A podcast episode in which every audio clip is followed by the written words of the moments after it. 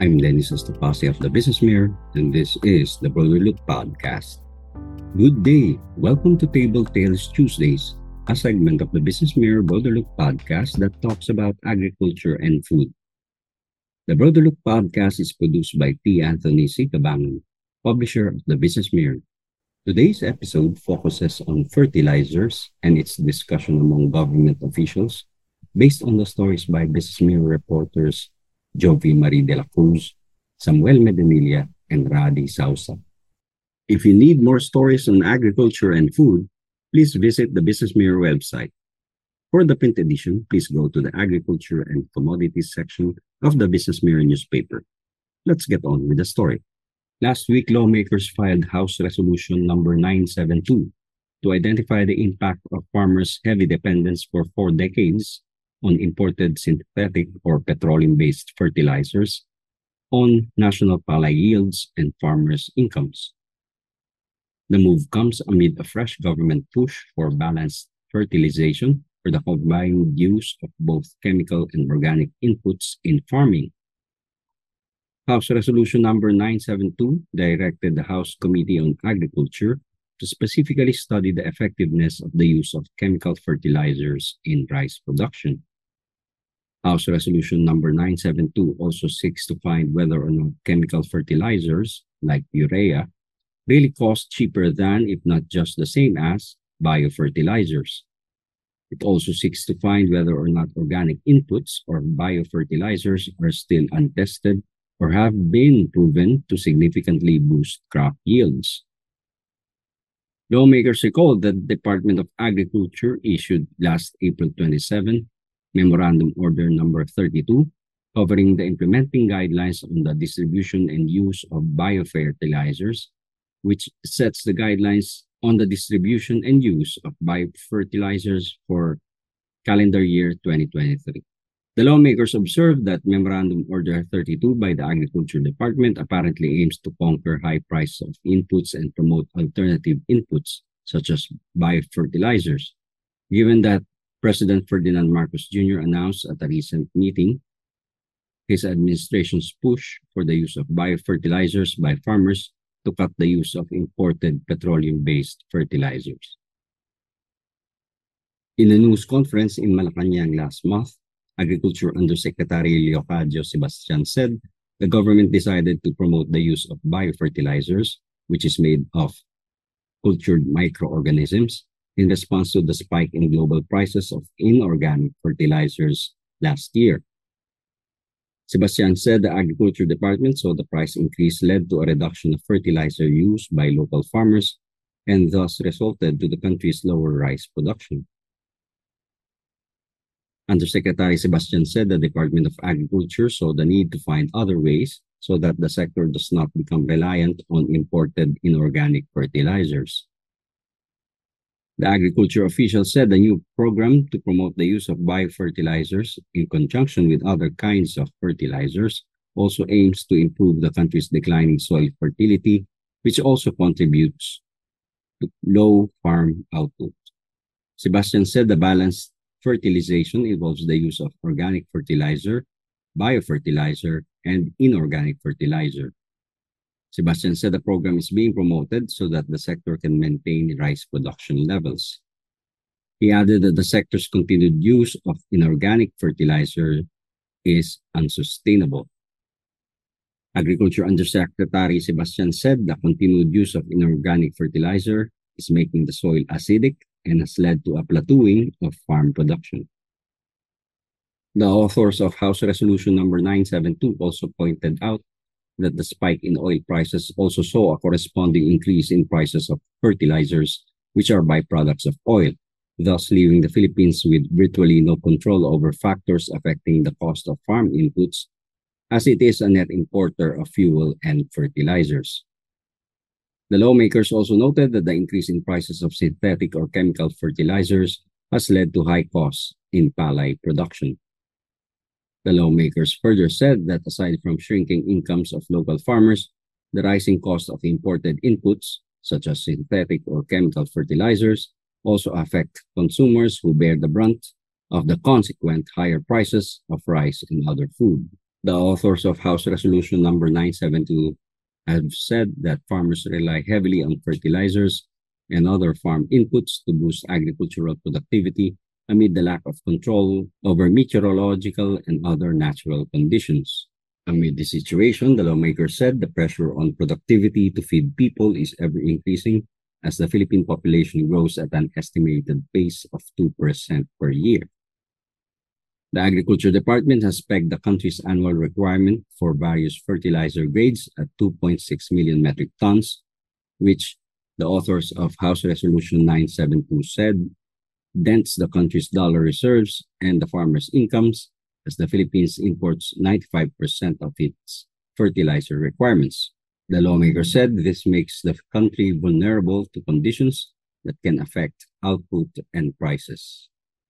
Camarines Sur Representative LRay Villafuerte, one of the authors of House Resolution 972, has said that freeing farmers from the decades-long chokehold of costly imported chemical fertilizers in favor of the use of biofertilizers or organic inputs is an audacious agricultural policy shift that should have happened a long time ago. The lawmaker said it has to take a president, who is concurrent secretary of the Department of Agriculture, to carry out this eco-friendly farming strategy, which actually makes sense as it will let the president deliver on his multi-pronged commitments to modernize Philippine agriculture, /rise prices, bump up farmers' yields and incomes, nurture agribusiness, and fight climate change. Congressman Villafuerte suggested that the appropriate House committees conduct a joint inquiry into the impact on Philippine agriculture and farm productivity of local farmers' use for decades now of imported chemical fertilizers, and a comparison between the actual cost for and per hectare yields of local growers using organic and inorganic production inputs. The lawmaker said issues that must likewise be looked into in this proposed joint inquiry include whether chemical fertilizers like urea really cost cheaper than, if not just the same as, biofertilizers, and whether organic inputs or biofertilizers are still untested or have been proven to significantly boost crop yields. Congressman Villafuerte issued a statement last month after the Agriculture Department came under fire for Memorandum Order 32 issued last April 27 for rice industry development, setting the guidelines on the distribution and use of biofertilizers in local farms.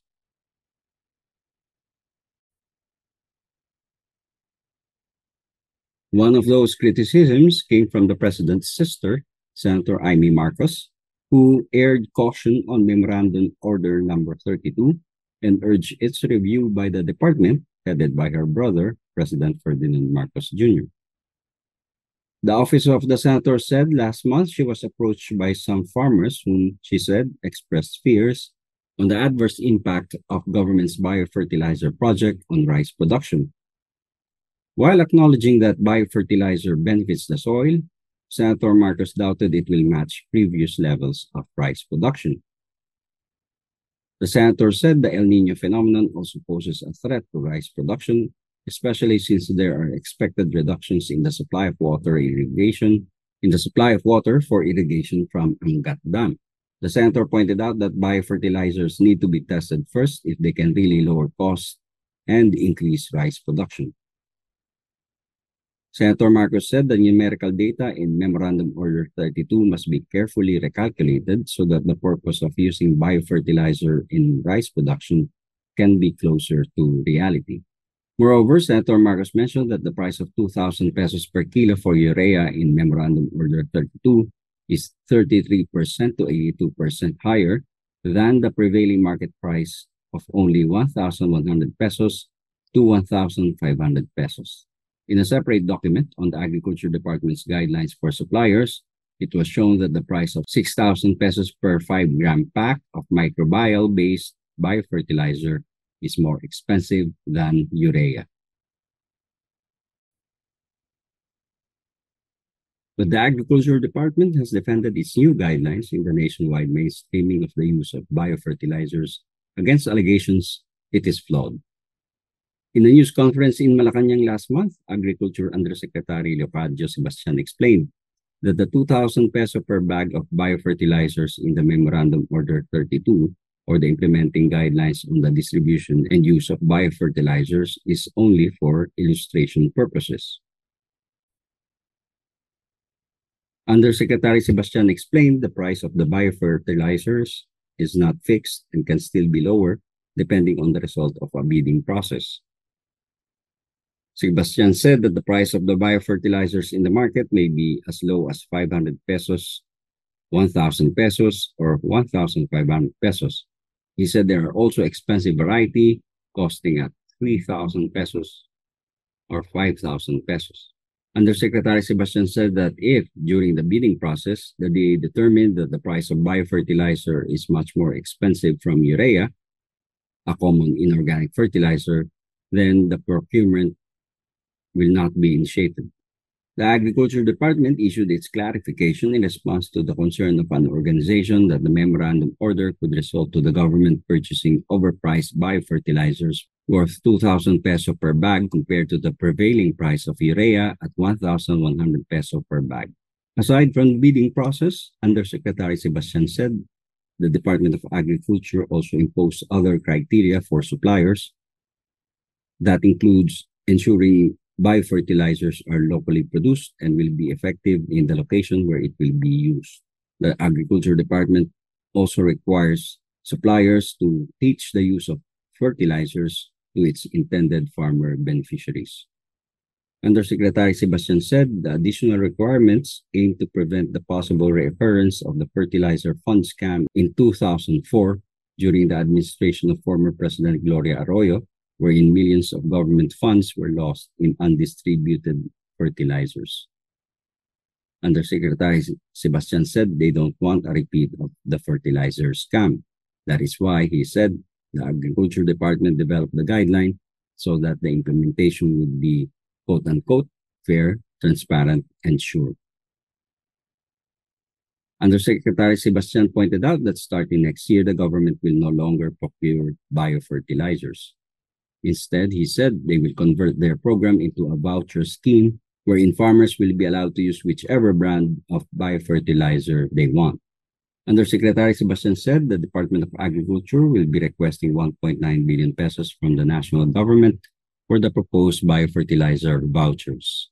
Camarines Sur Representative LRay Villafuerte, one of the authors of House Resolution No. 972, has said that the government must consider several points for its biofertilizer program. The lawmaker has said that lower cost of organic fertilizers as compared to imported chemical inputs will increase the income of local growers.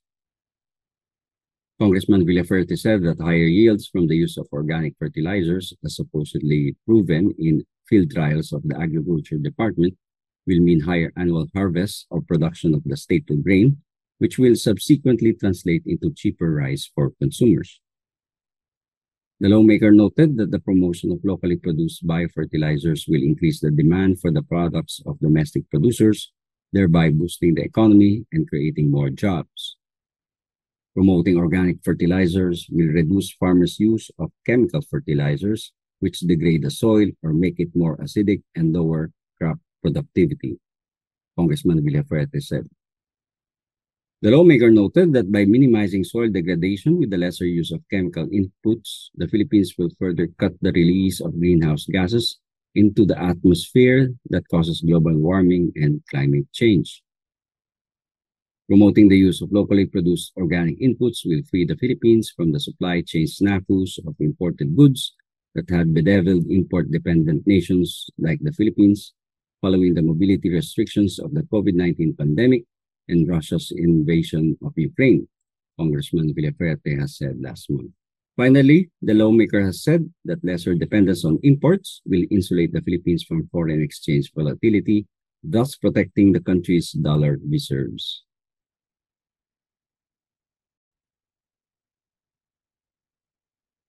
We hope you enjoyed this episode of the Business Mirror Broader Look podcast. As always, we are grateful for your support. For suggestions and comments, please email news.businessmirror@gmail.com with the subject line, DM Podcast.